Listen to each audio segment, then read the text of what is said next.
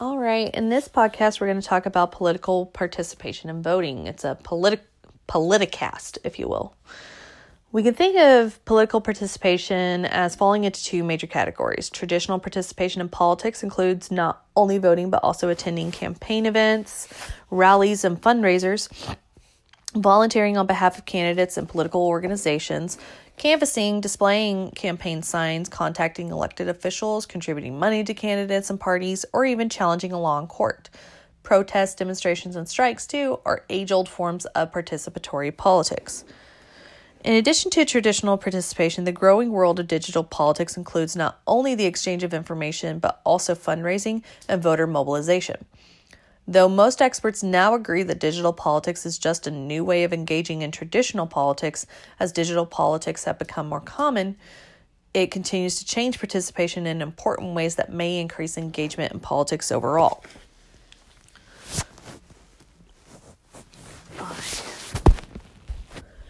Now, traditional political participation refers to a wide range of activities designed to influence government, politics, and policy.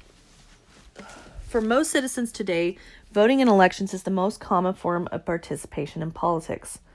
Yet, ordinary people took part in politics long before the advent of the election or any other formal mechanism of popular involvement in political life. If there is any natural or spontaneous form of popular political participation, it is not the election, but the protest or riot. In fact, for much of American history, fewer Americans exercised their right to vote than participated in urban riots and rural uprisings, as voting for a long time was limited to white, male, landowning citizens. The vast majority of Americans reject rioting or violence for political ends, but peaceful protest is protected by the First Amendment and generally recognized as a legitimate and important form of political activity. During the height of the civil rights movement in the 1960s, hundreds of thousands of Americans took part in peaceful protests to demand social and political rights for African Americans. Peaceful marches and demonstrations have been employed by a host of groups across the ideological spectrum, such as the conservative Tea Party movement against big government and 2011 Occupy Wall Street protests against growing income inequality. To take a more recent example, in March 2018, thousands of people participated nationwide in March for Our Lives protests against gun violence and lack of gun regulations in the wake of a string of school shootings. Protests have erupted particularly in response to the Trump presidency and some of his controversial measures. The nationwide Women's March the day after Trump's inauguration day was the largest single day protest in U.S. history, with half a million protesters. The Women's March advocated policies to protect human rights or women's rights as well LGBTQ rights, reproductive rights, racial equality, freedom of religion, workers' rights, immigration reform, universal health care, and protecting the environment.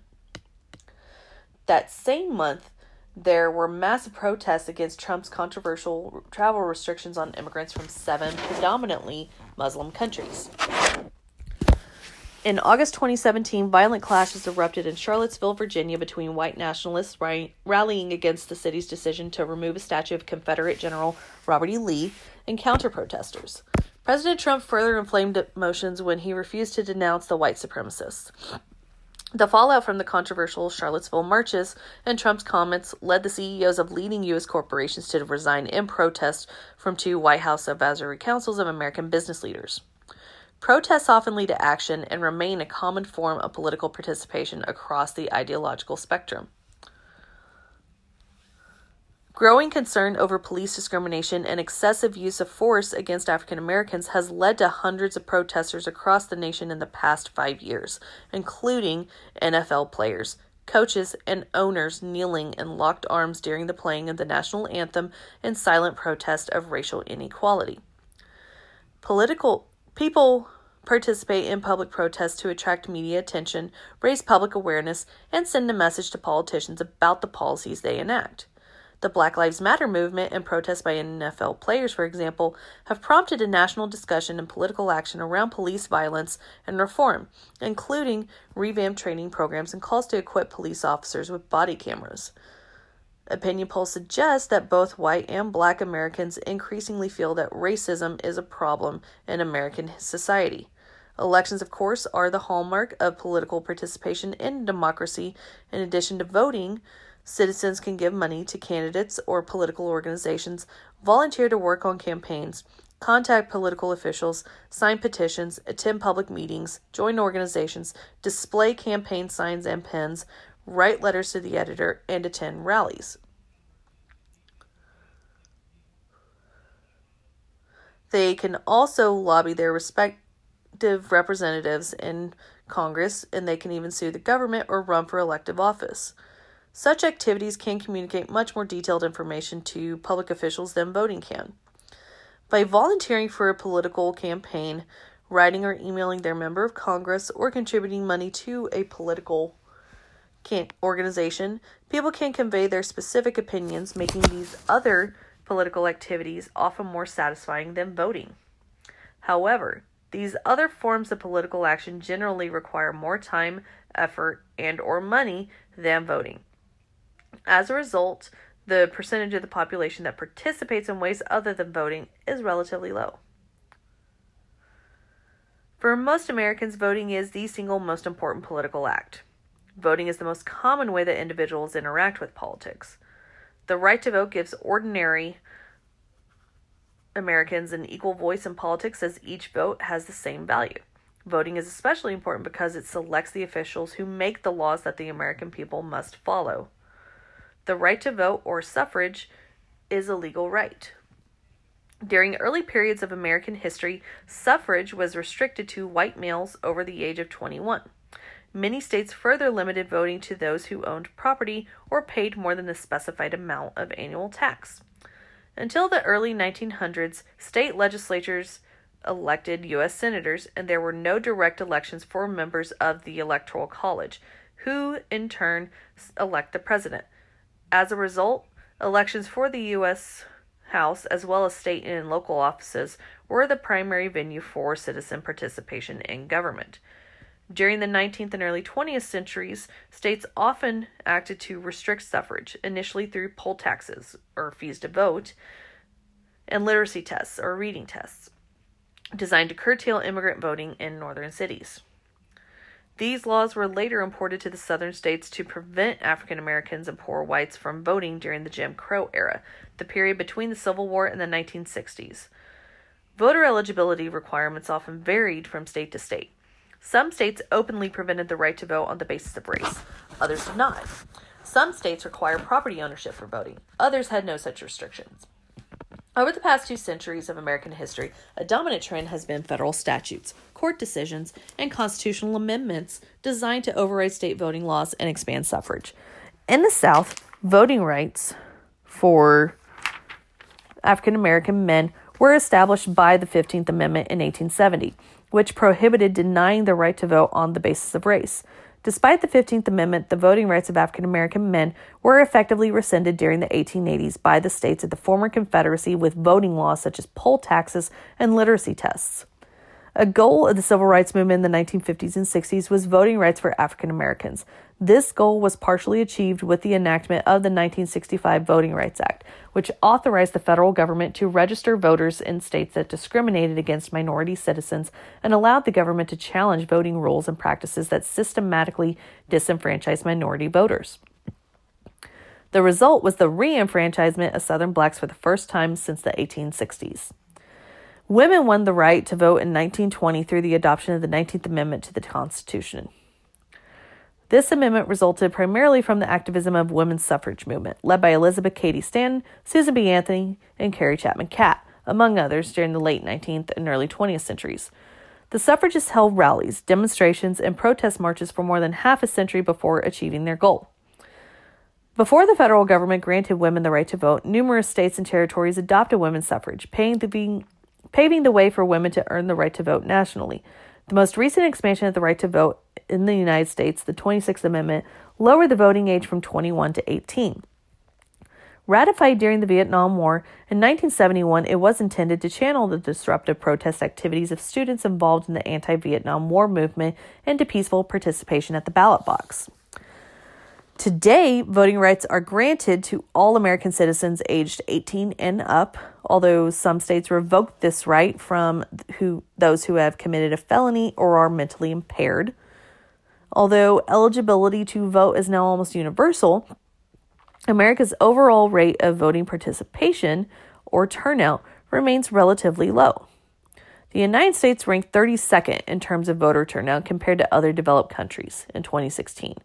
Just over 58% voted in the 2012 and 2016 presidential elections. This pales in comparison to voting rates in the most recent national elections in other democracies 87% in Belgium, 86% in Sweden, 71% in France, and 61% in the UK. Turnout in state and local elections, especially those that do not coincide with national contests or primaries, is typically much lower. Not only does the United States have relatively low rates of participation in elections, but those who do not vote are more likely to lack a college education and have lower incomes. That education and income track so closely with voter turnout is unique to the United States among Western democracies. Low voter turnout coupled with unequal participation rates can have negative outcomes, including the election of candidates who do not reflect the interests of most voters.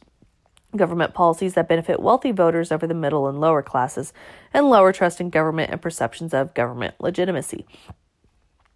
Participation in U.S. presidential elections has declined over the past four decades from a high of 64% in 1960. In 1996, participation reached a modern low when only 52% of eligible voters went to the polls.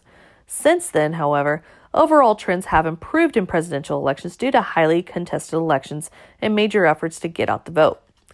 Turnout reached a modern high of 62% in 2008 when Barack Obama's campaign mobilized many new voters. Turnout in 2016 was the third highest in the modern period and broke a record in terms of votes cast at 137.5 million ballots, or 59% of eligible voters. In midterm elections, with only congressional elections at the national level, tend to have much lower voter turnout. In 2014, 36% voted, though in 2018, turnout rose to 49%, a record high seen in non presidential elections since 1966.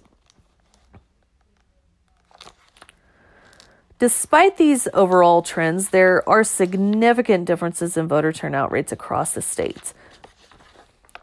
And we're going to talk about all these. So, digital political participation is rapidly changing the way Americans experience politics. The internet and social media have given citizens greater access to information about candidates and campaigns and a greater role in politics than ever before. Digital politics is the new pulse of American democracy where political news frequently goes viral. Digital politics builds on traditional forms of participation but makes many of those activities easier and more immediate, giving citizens greater potential for community building and networked participation. The internet, and social media in particular, offers an active two way form of communications with feedback rather than the more passive one way communication involved in reading printed newspapers, watching television, or listening to the radio. It allows for person to person communication as well as broadcast capability, especially through social media where information can be widely shared. Digital participation includes discussing issues or mobilizing supporters through social media, emailing and text messaging, reading blogs and online news stories, viewing YouTube videos and campaign ads, and sharing opinions on the internet, contributing money to candidates and political organizations, contacting political leaders and following them on Twitter, campaigning on social network sites, working on behalf of candidates, and organizing face to face neighborhood meetings online. With 67% of Americans reading the news using social media, digital participation is the most common way average Americans participate in politics outside of voting. Why are digital media so effective for mobilization and political participation? Online mobilization works through emotional appeals, immediacy, personal networks, and social pressure. Political scientist Meredith Rolfe argues that social connections are an essential component of political participation. Her work reveals that individual factors such as income and education are imperfect predictors of turnout, but one's social network is strongly predictive of political participation. When members of a social network indicate they have voted in an election or contributed to a candidate, for example, that can motivate others to do the same. Peer social pressure allows members of a social network to model and mimic actions of other members of their group. Social media, in particular, can efficiently coordinate the actions of millions of people required for political campaigns and winning elections. One in three social media users have encouraged others to vote, and roughly the same percentage have shared their own thoughts or comments on politics or government online. Social media are characterized by tiny acts of political participation, sharing, following a candidate or organization, liking a post, commenting, that can scale up to dramatic changes leading to real world political protests, voter mobilization drives, and the election of candidates and parties to government. Small acts of political participation made possible by social media may give those uninterested in politics or who are rarely engaged a way of getting involved easily, which can then encourage them to do more. Politicians, too, make much use of social media. In 2016, every serious presidential candidate had a Facebook page and Twitter account with thousands, or in some cases, millions of fans who received daily updates from the candidates, political parties, and campaigns. These fans, in turn, signal to their friends which candidates they supported for elected office, making politics a seamless part of everyday discussion. Donald Trump supporters receive emails from his organization, follow him on Twitter and Facebook, and turn out for rallies and events. Based on a survey analysis of 65,000 registered voters and holding all other demographic factors constant, frequent social media users were more likely to vote for Trump than any other candidate in 2016. Unlike traditional social movements that gain momentum slowly over time, digital politics and the use of social media, especially, can create punctuated, explosive bursts of collective action. For example, Bernie Sanders supporters relied heavily on Reddit to organize rallies and rock concerts during the 2016 presidential primaries on behalf of the Vermont senator.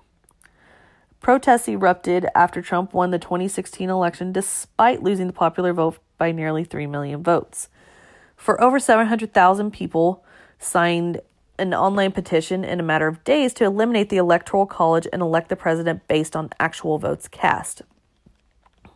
Some have dismissed social media as clicktivism, forms of participation that require little effort and may or may not convert to offline acts of participation in politics. Others argue so called clicktivism is the building block for sustained participation in politics. President Trump's extensive use of Twitter is evidence that audience building on social media matters for political leadership and winning votes. The clicks of millions of Americans can and do add up. An important question is whether online engagement in politics influences offline participation, especially voting. The discussion from previous uh, suggests a number of mechanisms by which social networks and small acts political participation lead to voting and offline engagement in politics. Many people use social media to facilitate organizing face to face neighborhood meetings or to get information about a local campaign event or where to vote. Digital politics encourages information gathering and interaction among users and elected officials by combining the content of traditional media with interpersonal communication. The combination of information and interaction gives the internet the potential to promote interest in politics and increase participation. A growing body of research finds that online activities such as reading digital news, commenting on blogs, and using email or social media for politics increases the likelihood of voting and is associated with contributing to political campaigns, volunteering on behalf of candidates, and even contacting elected officials. Online participation is also linked with discussing politics with friends or family, developing an interest in politics in general, and being informed about politics. Additionally, the ease of making monetary contributions online has led to a dramatic increase in this form of political participation. The percentage of people who donated directly to candidates has doubled since 1992. Barack Obama was the first candidate to capitalize on online fundraising, raising much of the money needed to win the 2000 presidential election from small, less than $100 individual online donations. In fact, the 2008 presidential election and Obama's campaign ushered in the modern era of digital politics, building comprehensive online strategies to mobilize supporters. And dozens made unprecedented use of digital media to learn about candidates and to participate in campaigns. In 2016, 12% of Americans said they contributed money to a candidate running for public office, up from 6% four years previously. in large part because of online donations. 71% of Hillary Clinton's fundraising goal and 40% of Donald Trump's in 2016 came from individual contributions. Twitter has become an especially important tool for voter mobilization. The percentage of Americans following elected officials on Twitter continues to soar. Citizens like following political figures on social media because they feel more emotionally connected to the candidates. Social media also allow users to avoid exposure to information that challenges their pre-existing views. It's easier to follow people online whom you agree with. Elected officials and organizations on the ideological left and right have taken advantage of this dynamic to filter the news and current events.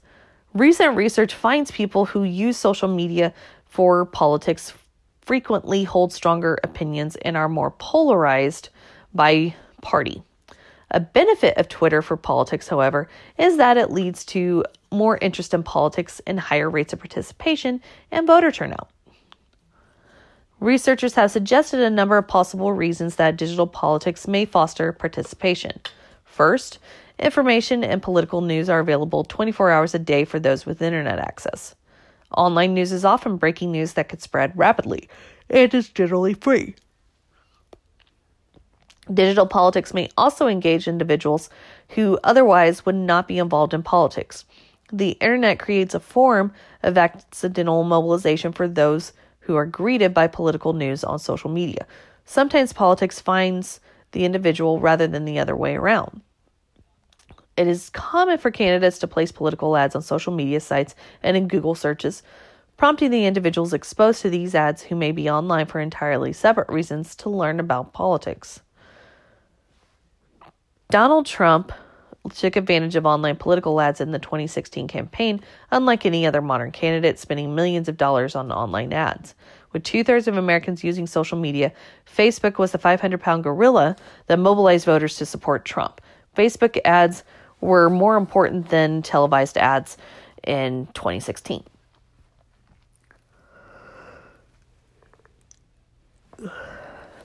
Further, digital media have unique characteristics that enhance participation. Streaming video online combines the qualities of print media that promote knowledge and in depth reporting with the immediate and visual aspects of television that generate interest, engagement, and emotion. Emotional responses to political candidates of issues learned from online media that have been shown to trigger interest in politics and engagement. And research has found that emotions are important in candidate evaluations and ultimately political behavior and participation. A recent study found Obama in 2008 and Trump in 2016 generated higher positive emotions from their supporters compared to other candidates. High emotional enthusiasm for these candidates was associated with their popularity and ultimately their election victories. Finally, Online politics makes it easier for people to participate in politics because it requires less effort. By its very nature, digital politics occurs in ways that are less location dependent than traditional politics. Community takes on a very different meaning in an online social network compared with, say, a voter's actual neighborhood precinct. The internet facilitates participation that is potentially broad but with loose connections.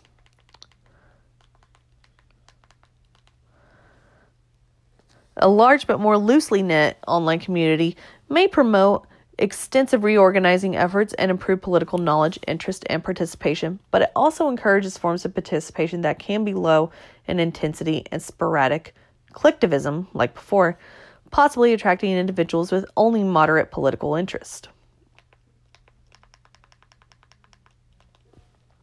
Political scientist Bruce Bimber has shown that some interest groups are responding to this new political climate of sporadic participation by making it possible for individuals to support a specific issue or campaign without making a commitment to membership in the organization as a whole. In this way, online politics widens the pool of political participation.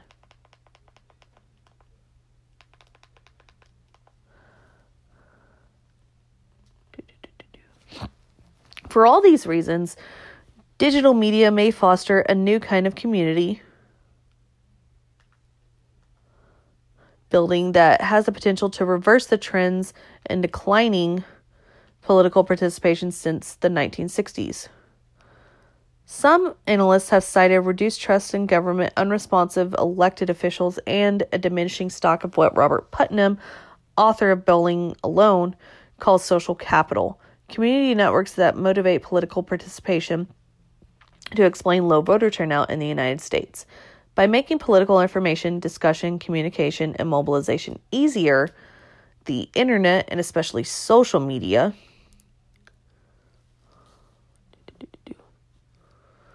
uh, may help Americans grow a new kind of digital social capital, one based on shared political experiences online. Political scientist Russell Dalton has argued that participation in politics is becoming more expressive than ever before, largely aided by social media. Today, individuals turn to social media to express their opinions on issues or candidates in many ways. This trend was exemplified by the response to the 2015 Supreme Court ruling that made same sex marriage legal in all 50 states. In the wake of the decision, digital politics created a media firestorm as responses to the decision took over the internet. The immediacy with which the news spread was remarkable. Traditional media and social media converged to celebrate or denounce the news that marriage for same sex couples was the new law of the land. Social media enabled citizens to share their opinions in uniquely expressive ways. For example, the hashtag love wins was used almost five and a half million times in 24 hours, even by celebrities and President Obama, to recognize the court's decision. Overall, there were 10 million tweets about the Supreme Court decision in less than 12 hours. And millions of people, too, used Facebook's tool to add a rainbow colored background to their profile pictures or shared news stories and memes using rainbow images to show their support for marriage rights. Increased participation in digital politics, especially through social media, may force elected officials to better represent the people. While social media can be effective in online political mobilization and activation, at the same time, digital media creates silos, echo chambers, and filter bubbles where individuals with shared views communicate to the exclusion of others, leading to increased ideological party polarization and eventual hyperpartisanship. People tend to surround themselves with news from like minded sources. In such environments, people may uncritically believe news from outlets they trust while dismissing or ignoring information from sources they dislike. Social media algorithms can also create echo chambers that lead to extreme or biased views that get worse over time, creating a world of alternative facts where individuals cannot agree on these principles. There is evidence that social media, because of filter bubbles and polarized information environments, has exacerbated partisan conflicts, social divisions, the culture wars, and intolerance based on race, ethnicity, gender, or religion. Anonymous social media discussion boards can have unintended consequences by allowing a forum for racism and hate speech, terrorist appeals, and sexual harassment. Forums that have mobilized far right groups, including white nationalists. Some observers see a lack of civility in public discourse, or what is called a coarsening of public discourse. Members of targeted groups, such as women and minorities, may opt out of participating in discussion of politics in what has been called the disruption of the public square. Free and fair elections are the foundation for democracies. But democratic elections may be increasingly vulnerable to manipulation by foreign governments and other extremists because of open networks and unregulated political advertising on social media. Donald Trump's campaign not only capitalized on social media and high enthusiasm from his supporters, but also benefited from a Russian cyber campaign that used social media to discredit his opponent. Intelligence agencies have confirmed Russian interference in the election. Russian propaganda to disrupt the election was intended to mobilize Trump supporters to vote, demobilize Clinton supporters, promote third party candidates to Bernie Sanders supporters, and sow seeds of discord in the American public. The first strategy focused on mobilizing voters to cast a ballot for Donald Trump. One notable ad featured a kneeling soldier and stated that the Constitution should be amended to take control of the army from Clinton should she be elected president. A similar ad had the false caption 69% of veterans favor Trump, when in reality, only 52% of veterans voted for Trump compared to 48 for Clinton.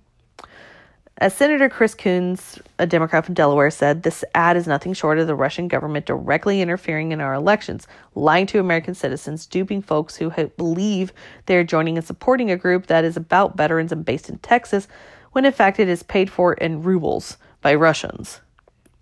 A second category of Russian propaganda that worked to suppress votes for Clinton. These ads were targeted in sophisticated ways toward Democratic and partisan groups in swing states such as Wisconsin, Michigan, and central Pennsylvania, but also nationwide.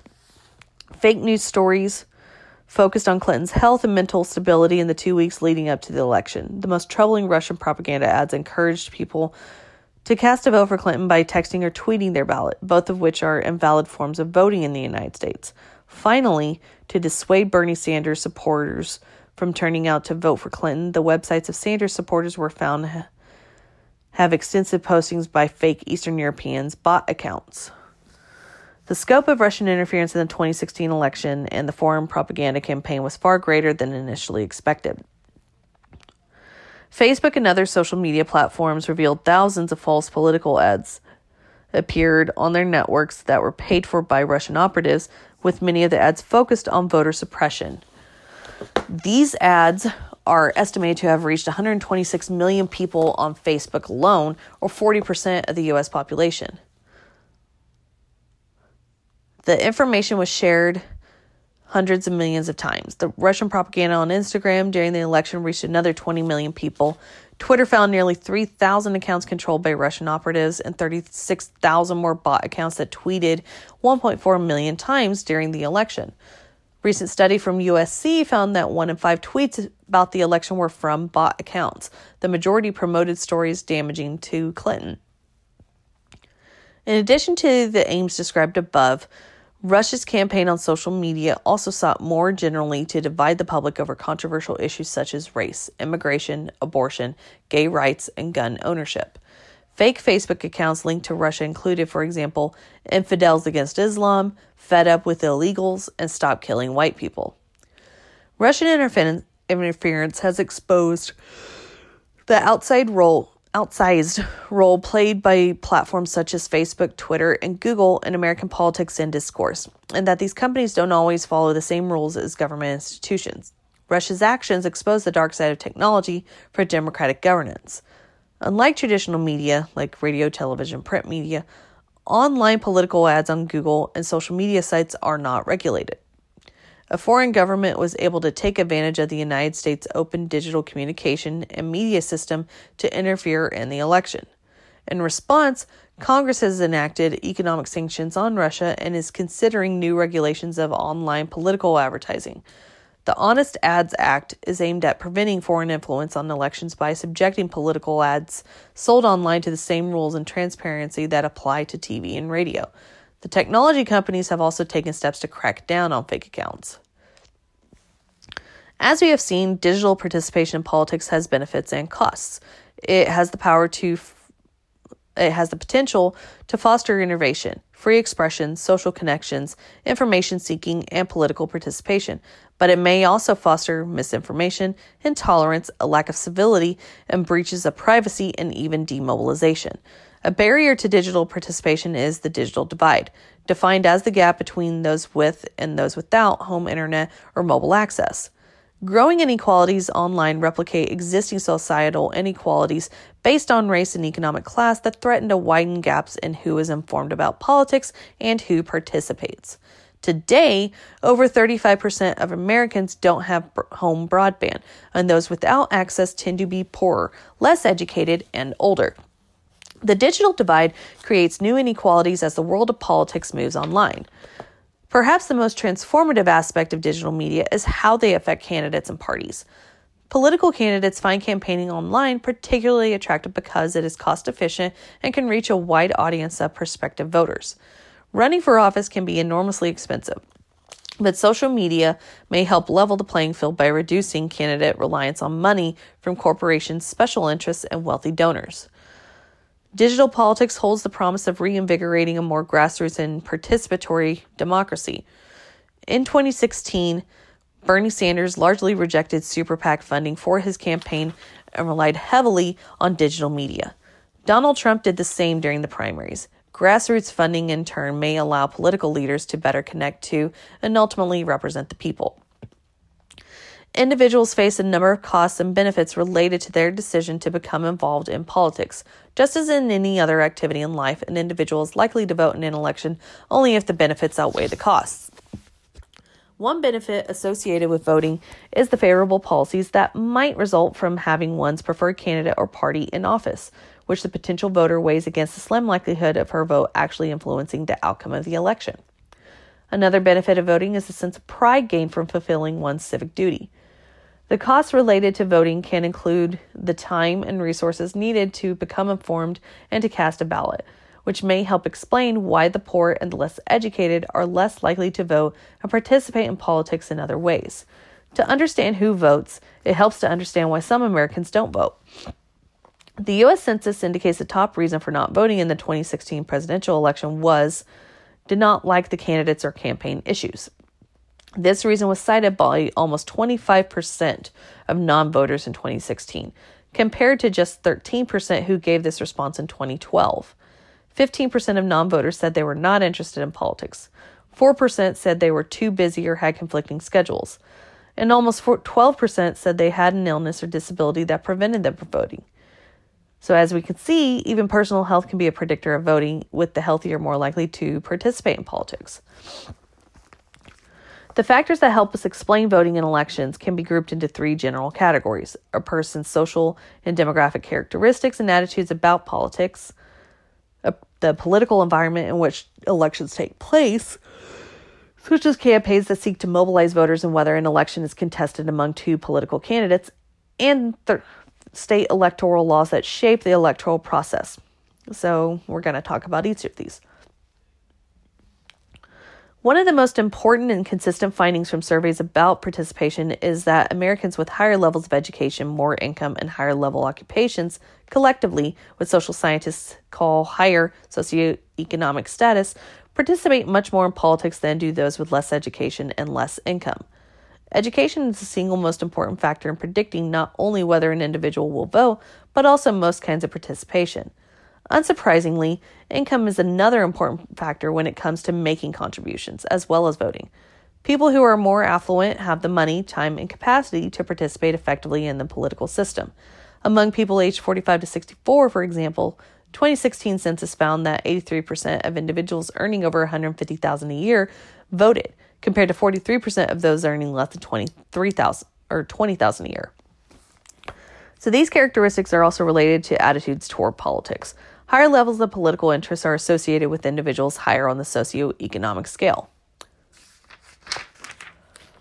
Education is one of the most important predictors of voting, and it is also associated with encouraging other people to vote or support an issue, as well as making a donation to a candidate or cause. Older people have much higher rates of participation than do young people, in part because home ownership and property taxes more common among older individuals lead to a greater awareness of the importance of government. This pattern was evident in 2016 with citizens 65 and up reporting highest turnout. Youth turnout remained lower than the average across all other age groups in 2016. In midterm elections without a presidential race, youth turnout has historically been extremely low. However, in 2018, youth voter turnout increased by 10% to 31% from 21% in 2014. So, millennials aged 18 to 35 are now the largest age cohort in the United States. According to Pew, 47% of millennials are Democrats or lean Democrat compared to 34% who are Republicans or lean Republican. In 2018, 67% of young people supported Democratic candidates. A primary reason young people don't vote is that they lack an interest in politics or have not been mobilized to participate. Studies have found that if young people do vote, they tend to maintain this habit throughout their lifetime. Another reason younger people vote less is that political campaigns often target older voters rather than young voters because the former are more likely to vote. But this may be changing as more organizations channel energy and resources into getting younger people to vote. Next Gen America, for example, is an organization mentioned on or organization focusing on youth turnout that helped register a million voters in the 2016 election. NextGen supports candidates who favor addressing climate change, alternative energy, and reversing economic inequality. Since the early 1990s, several campaigns have sought to increase the participation of young voters. Rock the Vote enlists musicians and actors to urge young people to vote. It has spawned other initiatives aimed at young voters, including Rap the Vote and Rock the Vote a lo Latino. The Obama campaign made young voters central to its electoral strategy in 2008 and 2012, winning significantly higher percentage of the youth vote than his opponents. So, although Sanders failed to secure his party's nomination, election polls consistently showed over 80% of people aged 18 to 29 preferred him to his opponent, Hillary Clinton. Sanders called for a political revolution and focused on ending a corrupt campaign finance system, combating economic inequality, and providing free college tuition. Young people were drawn to the candidate's reputation of honesty and authenticity. Relatively low voter turnout by the young has implications for the policies addressed by government at the local, state, and federal levels. For young people do share older Americans' concerns about the economy and national security, but they tend to be more concerned about economic inequality and student debt and express support for stronger environmental laws, funding for public education and colleges, and more tolerance for personal freedoms than older people do. So, the distinctive attitudes of today's young people suggest that higher levels of political participation by this group could significantly alter government policy and politics. So, like when we talked about uh, civil rights and civil liberties, during much of the 20th century in the South, the widespread use of the poll tax, literacy tests, and other measures such as the white primary deprived African Americans of the right to vote. This system of legal segregation meant that African Americans in the South had few avenues for participating in politics. Through a combination of protest, legal action, and political pressure, the civil rights movement compelled a reluctant federal government to enforce black civil and political rights. The victories of the civil rights movement made blacks full citizens and stimulated tremendous growth in voter turnout. The movement drew on an organizational base and network of communication rooted in black churches, the NAACP, and historically black colleges and universities. Because they tended to vote as a cohesive bloc, African American voters began to wield considerable political power, and the number of African American elected officials grew significantly as blacks exercised their newfound political rights. Despite this progress today, state laws requiring government voter identification have created a new impediment for black and other minority voters in some states. Being represented by a member of one's group appears to have positive effects on participation levels. African Americans are more likely to vote when residing in states with increased representation in the legislature, as measured by the percentage of black lawmakers, for example. But racial segregation remains a fact of life in the United States, along with the persistence of black urban poverty. These conditions, often called concentrated poverty, pose barriers to African American political participation. So, like when we talked about socioeconomic status, uh, participation is highly correlated to, with more income, higher education, and higher level occupations. Nevertheless, comparing citizens of similar socioeconomic status African Americans are somewhat more likely to vote than whites. This may be because African Americans are a minority group. They feel a shared sense of collective identity, a concept called linked fate.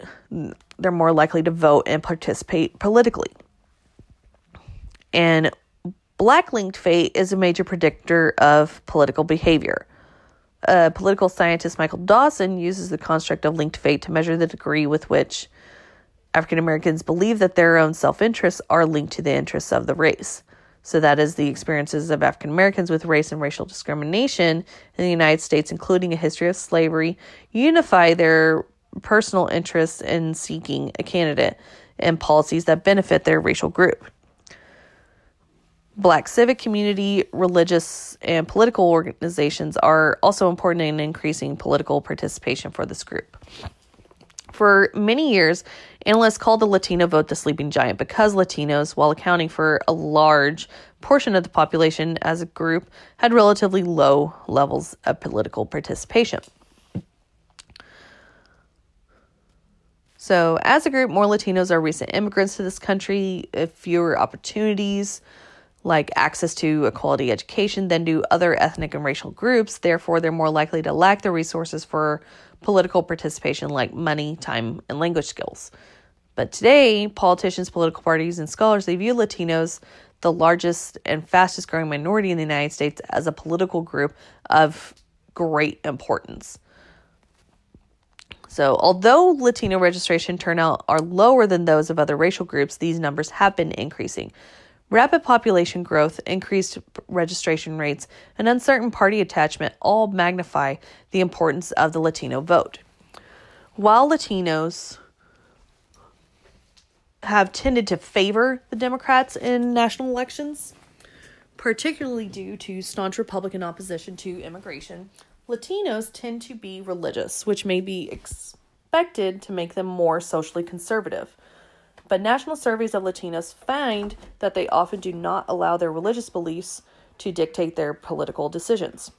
In addition to favoring an easier path to citizenship for immigrants, Latinos also favor more liberal economic policies.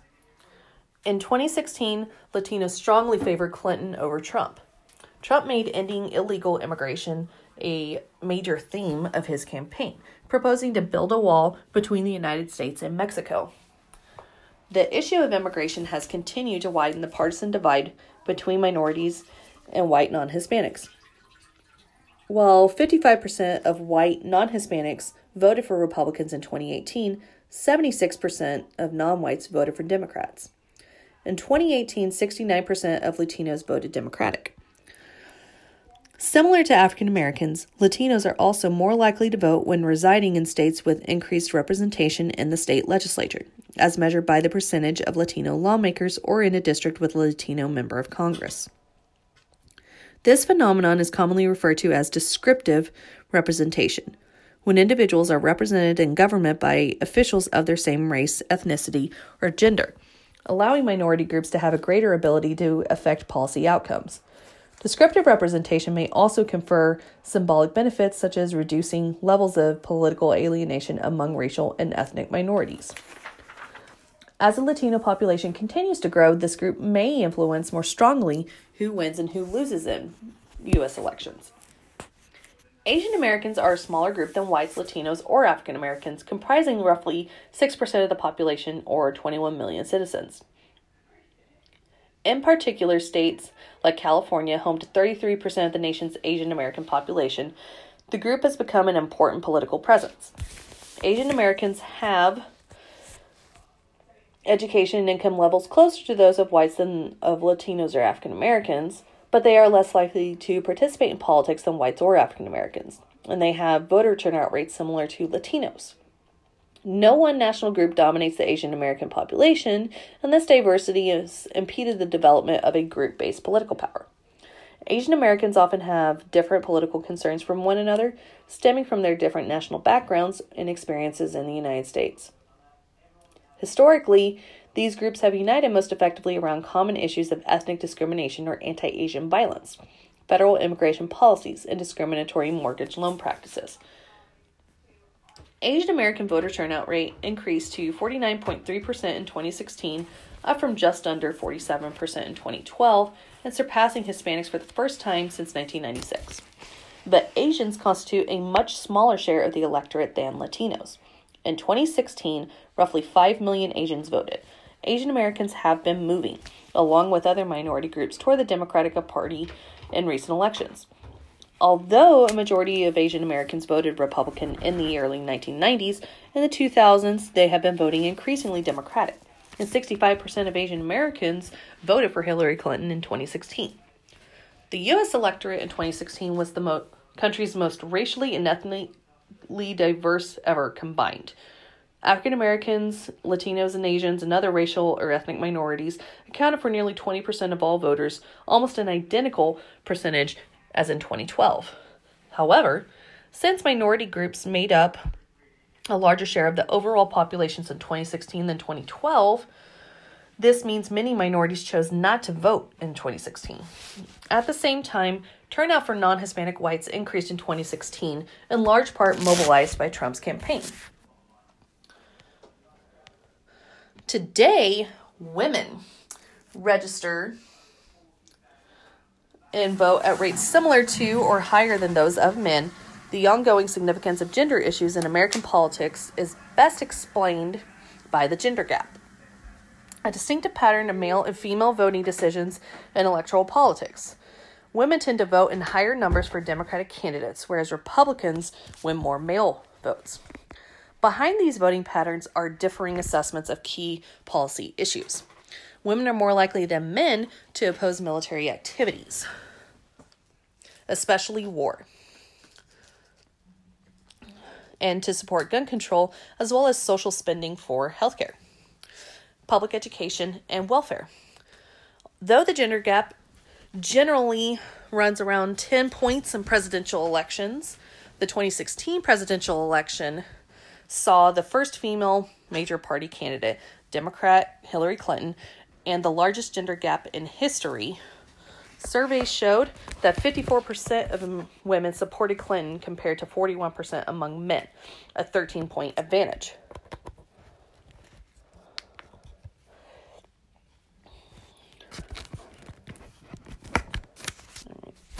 So, one key development in gender politics in recent decades is the growing number of women in elective office, an increasingly significant form of descriptive representation.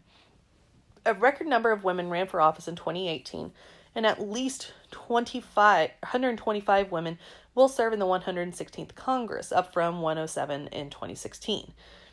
The new the numbers mark a new all-time high for the number of women in Congress over 100 women won House seats and at least 13 women won Senate seats, in addition to the 10 female senators who were not up for re election this year.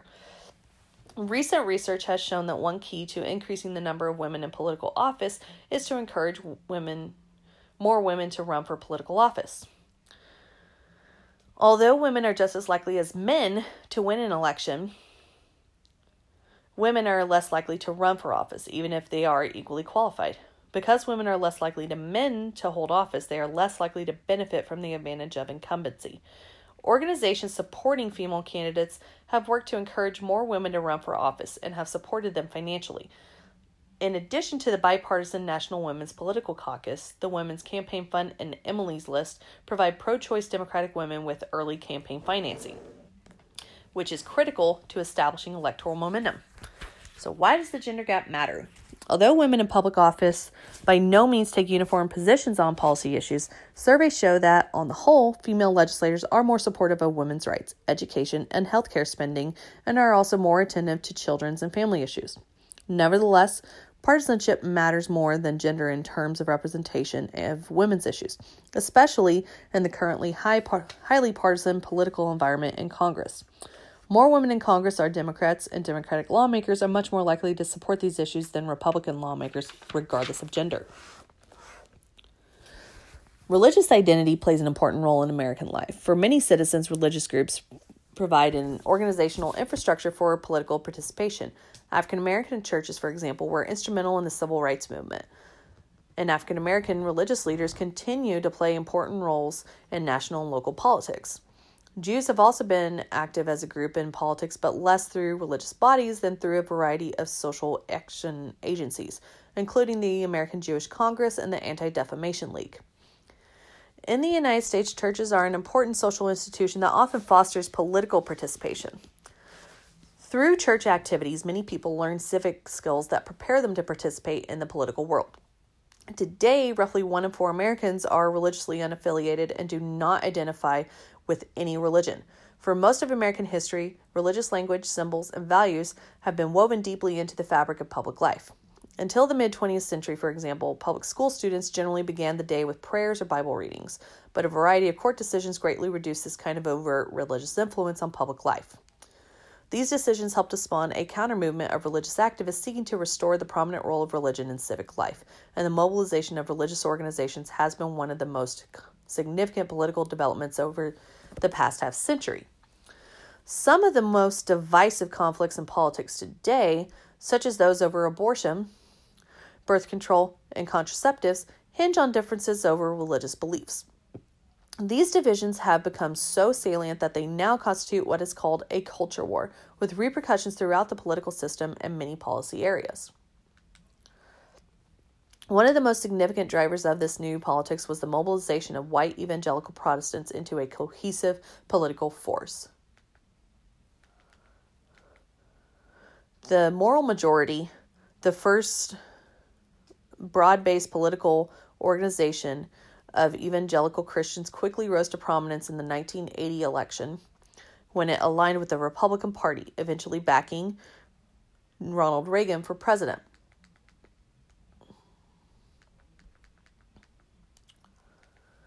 Over the next few years, evangelicals strengthened their movement by registering voters and mobilizing them. Their success was evident in the 1984 election when 8 in 10 evangelical Christian voters cast their ballots for Reagan. In 1988, the televangelist Pat Robertson, Robertson, sorry, ran for president. Although his candidacy was unsuccessful, his supporters gained control of some state Republican parties and won positions of power in others. President George W. Bush was closely aligned with religious conservatives.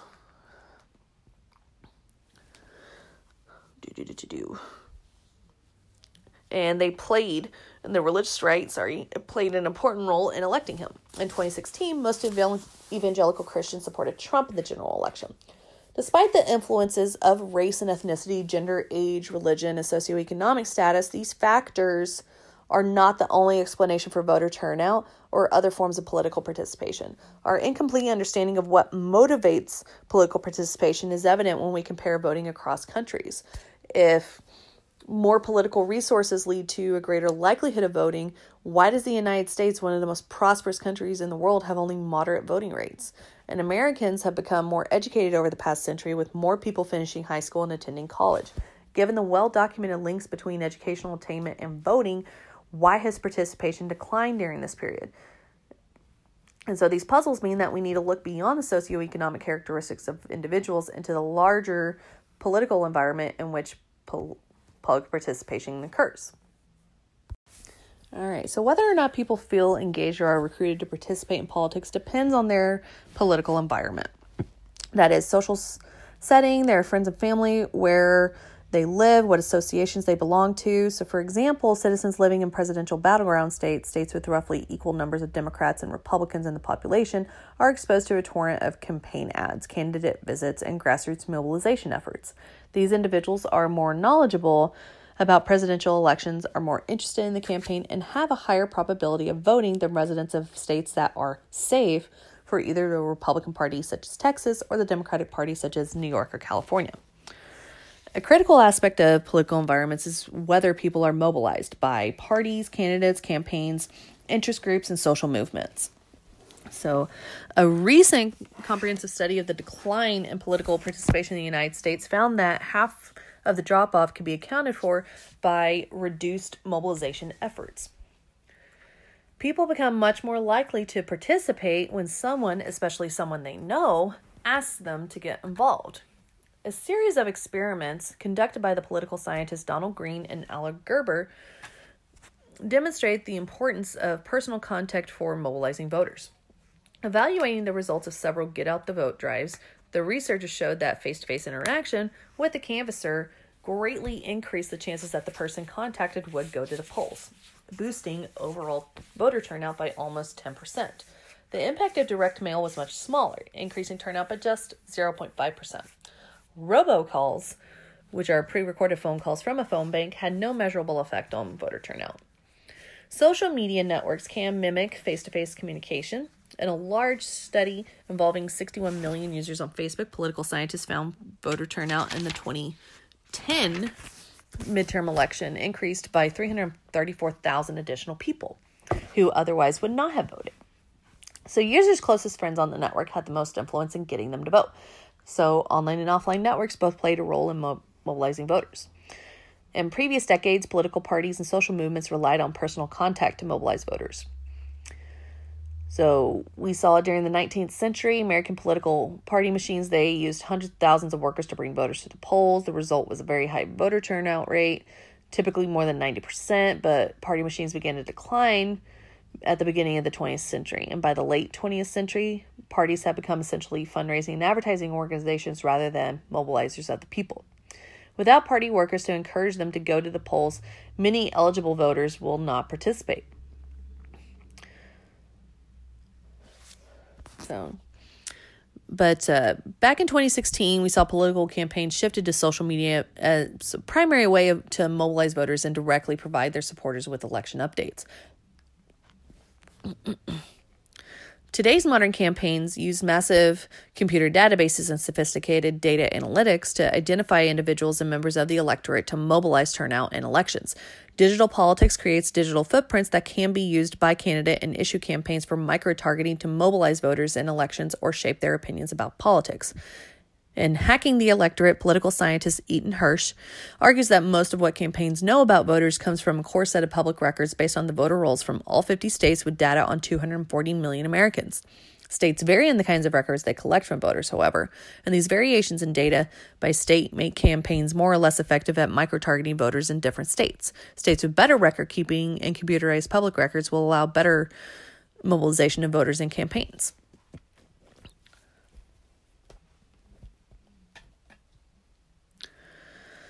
To be motivated to vote, individuals must be interested in the election and knowledgeable about the candidates. An important factor, often overlooked in analyzing political participation, is whether elections are competitive. That is, whether there are at least two parties and their candidates actively contesting a position in government. Competitive elections and the campaign spending and mobilization efforts that go along with them play a key role in turnout in the U.S. Conversely, limited exposure to competitive elections may be one reason for the lower levels of turnout since the 60s. When in many congressional, statewide, and local races, we see a candidate, often the incumbent, runs unopposed or is expected to win by such a large margin that the challenger's chances are virtually nil. When congressional districts are drawn to favor one political party over another, what is termed gerrymandering, election outcomes are thus often highly lopsided in favor of one candidate over another. Relatively uncompetitive elections are a primary reason why most members of Congress win by landslides.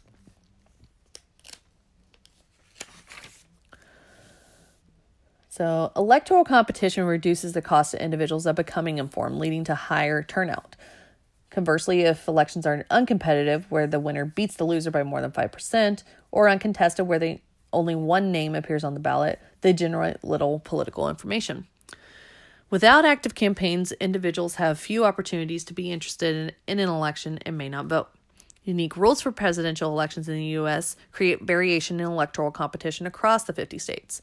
No other country uses an electoral college to mediate between a national or direct vote for presidential candidates and the actual winner. To win, a U.S. presidential candidate must receive a majority of the votes in the electoral college. Each state is given a set number of votes in the electoral college based on the size of its congressional delegation. Some citizens reside in competitive battleground states such as Florida, Ohio, and Pennsylvania. These states are defined by high levels of competitive competition between the parties. Most Americans, however, live in non battleground states, also called safe states like California, New York, and Texas, where one of the major parties is generally assured of victory in presidential elections. Hence, presidential elections are often decided by a relatively small number of voters in the U.S.'s dozen or so battleground states. Every four years, residents of battleground states get smothered with attention from candidates and media, while citizens in states with fewer electoral votes or where one political party has a solid majority barely get noticed. One study found that voter turnout is higher in battleground states than in non battleground states, and less skewed in terms of lower participation by the poor and young. Even the rules for nominating presidential candidates create variation across the states in electoral competition that affects voter turnout. Selecting presidential candidates involves a sense involves a sequence of statewide primary elections and caucuses. The early phase of this process is dominated by a handful of small population states. The privileged position of Iowa and New Hampshire, sites of the nation's first caucus and first primary, respectively, can boost political participation in those states. Similarly, Similarly, studies have shown that citizens residing in Super Tuesday states, the 12 states that hold primaries or caucuses on a single day about six weeks after the New Hampshire primary, are more likely to vote in presidential primaries and be interested in the election. Usually, the nomination contest is essentially over quickly, as one candidate secures a significant lead in early primaries, leaving many citizens with no role in selecting their party's nominee. Turnout in states with later primaries include large states like California and Texas naturally plummets. Beyond candidate races, ballot measures like initiatives and referenda have been found to increase voter turnout, especially in lower profile.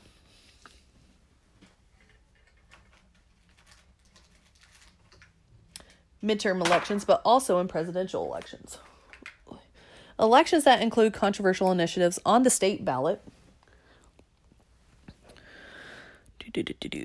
in which citizens vote directly on policy questions like the minimum wage, immigration, or taxation, have also been found to increase vote, voter turnout, political interest, and contributions to interest groups.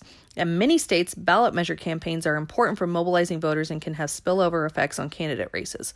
When citizens are asked to vote directly on controversial policy issues, public awareness of politics and pol- policy debates increase. Initiatives often involve, involve high campaign spending by proponents and opponents of the proposed laws, which generates mass media coverage. The LA Times estimated that $452 million was spent in California alone in 2016 on controversial ballot measures, including legalizing the recreational use of marijuana and repealing the death penalty. Additionally, simply being asked to vote on issues, salient or otherwise, can increase participation. This has been called the educative effects of direct democracy as voters are forced to make a yes or no choice on the policy issue. Only 24 of the 50 states have the initiative process that lets citizens draft legislation, circulate petitions, and place the issue on the ballot for a popular vote. This is another reason that what state one in can matter for how likely they are to participate in politics. As stipulated by the Constitution, the states, not the federal government, control voter registration and voting itself. This decentralized system continues to create wide variation in the laws governing elections and voting, which affect participation in politics. Voter turnout in presidential elections in the last decade ranges from a high of over 70% of eligible voters in Maine to 42% in Hawaii. State electoral laws can facilitate or create barriers to voting that can reduce participation and help explain the differences in turnout rates across states. In most democratic countries, residents are automatically registered to vote in elections at adult age. In the United States, citizens must actively register to vote and in most states must do so in advance of the election, sometimes 30 days beforehand. An important factor reducing voter turnout is our nation's unique state by state patchwork of registration rules. In every American state but North Dakota, individuals who are eligible to vote must register with the state election board before they are actually allowed to vote, although a growing number of states allow same day registration.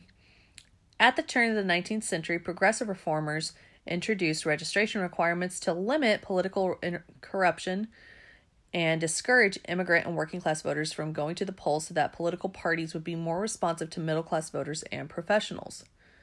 One of the most common reasons that people in the US give for not voting is that they are not registered. Young people, especially, are less likely to register to vote than are older Americans. In part because they tend to change residences more often than older people.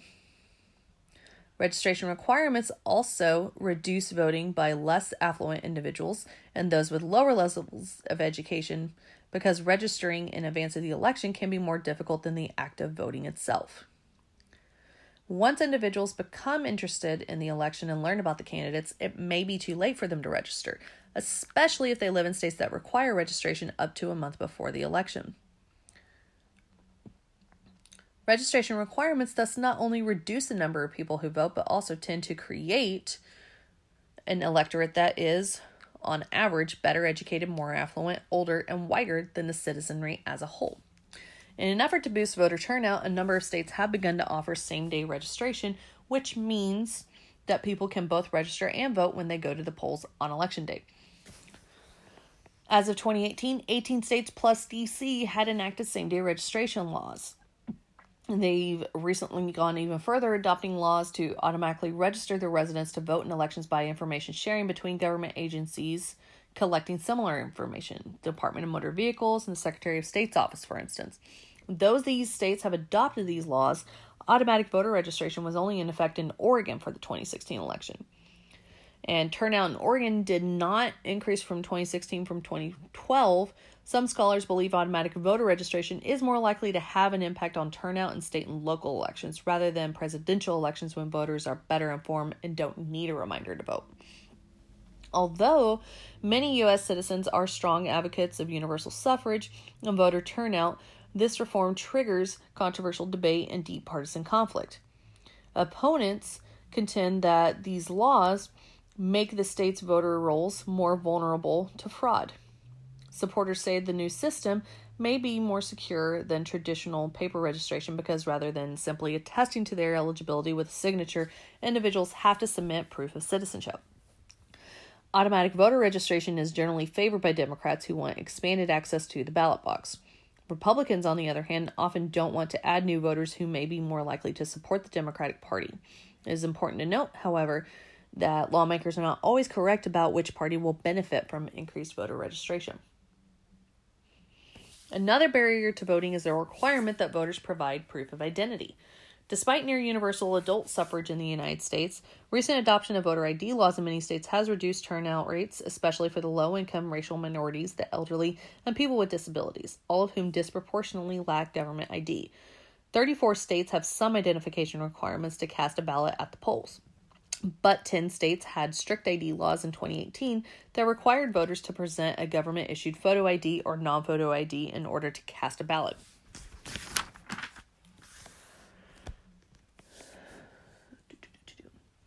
So, government identification can be difficult to obtain even if an ID is available for free because citizens must pay for a birth certificate to apply for a government issued identification. Travel to the DMV can be difficult for the elderly, disabled, and those living in rural areas.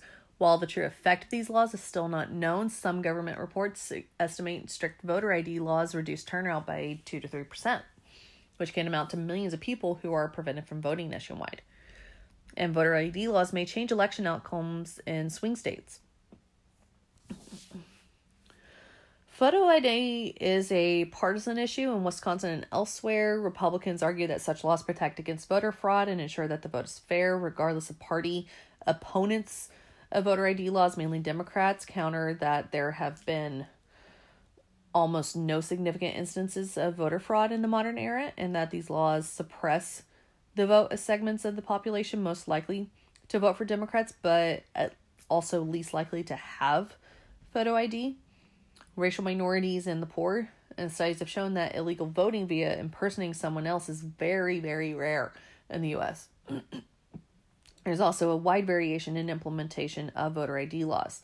In Texas, a student identification card does not count to vote, but a gun owner's license does. A barrier to voting that has grown more important in recent years is the restriction of voting rights of people who have committed a felony.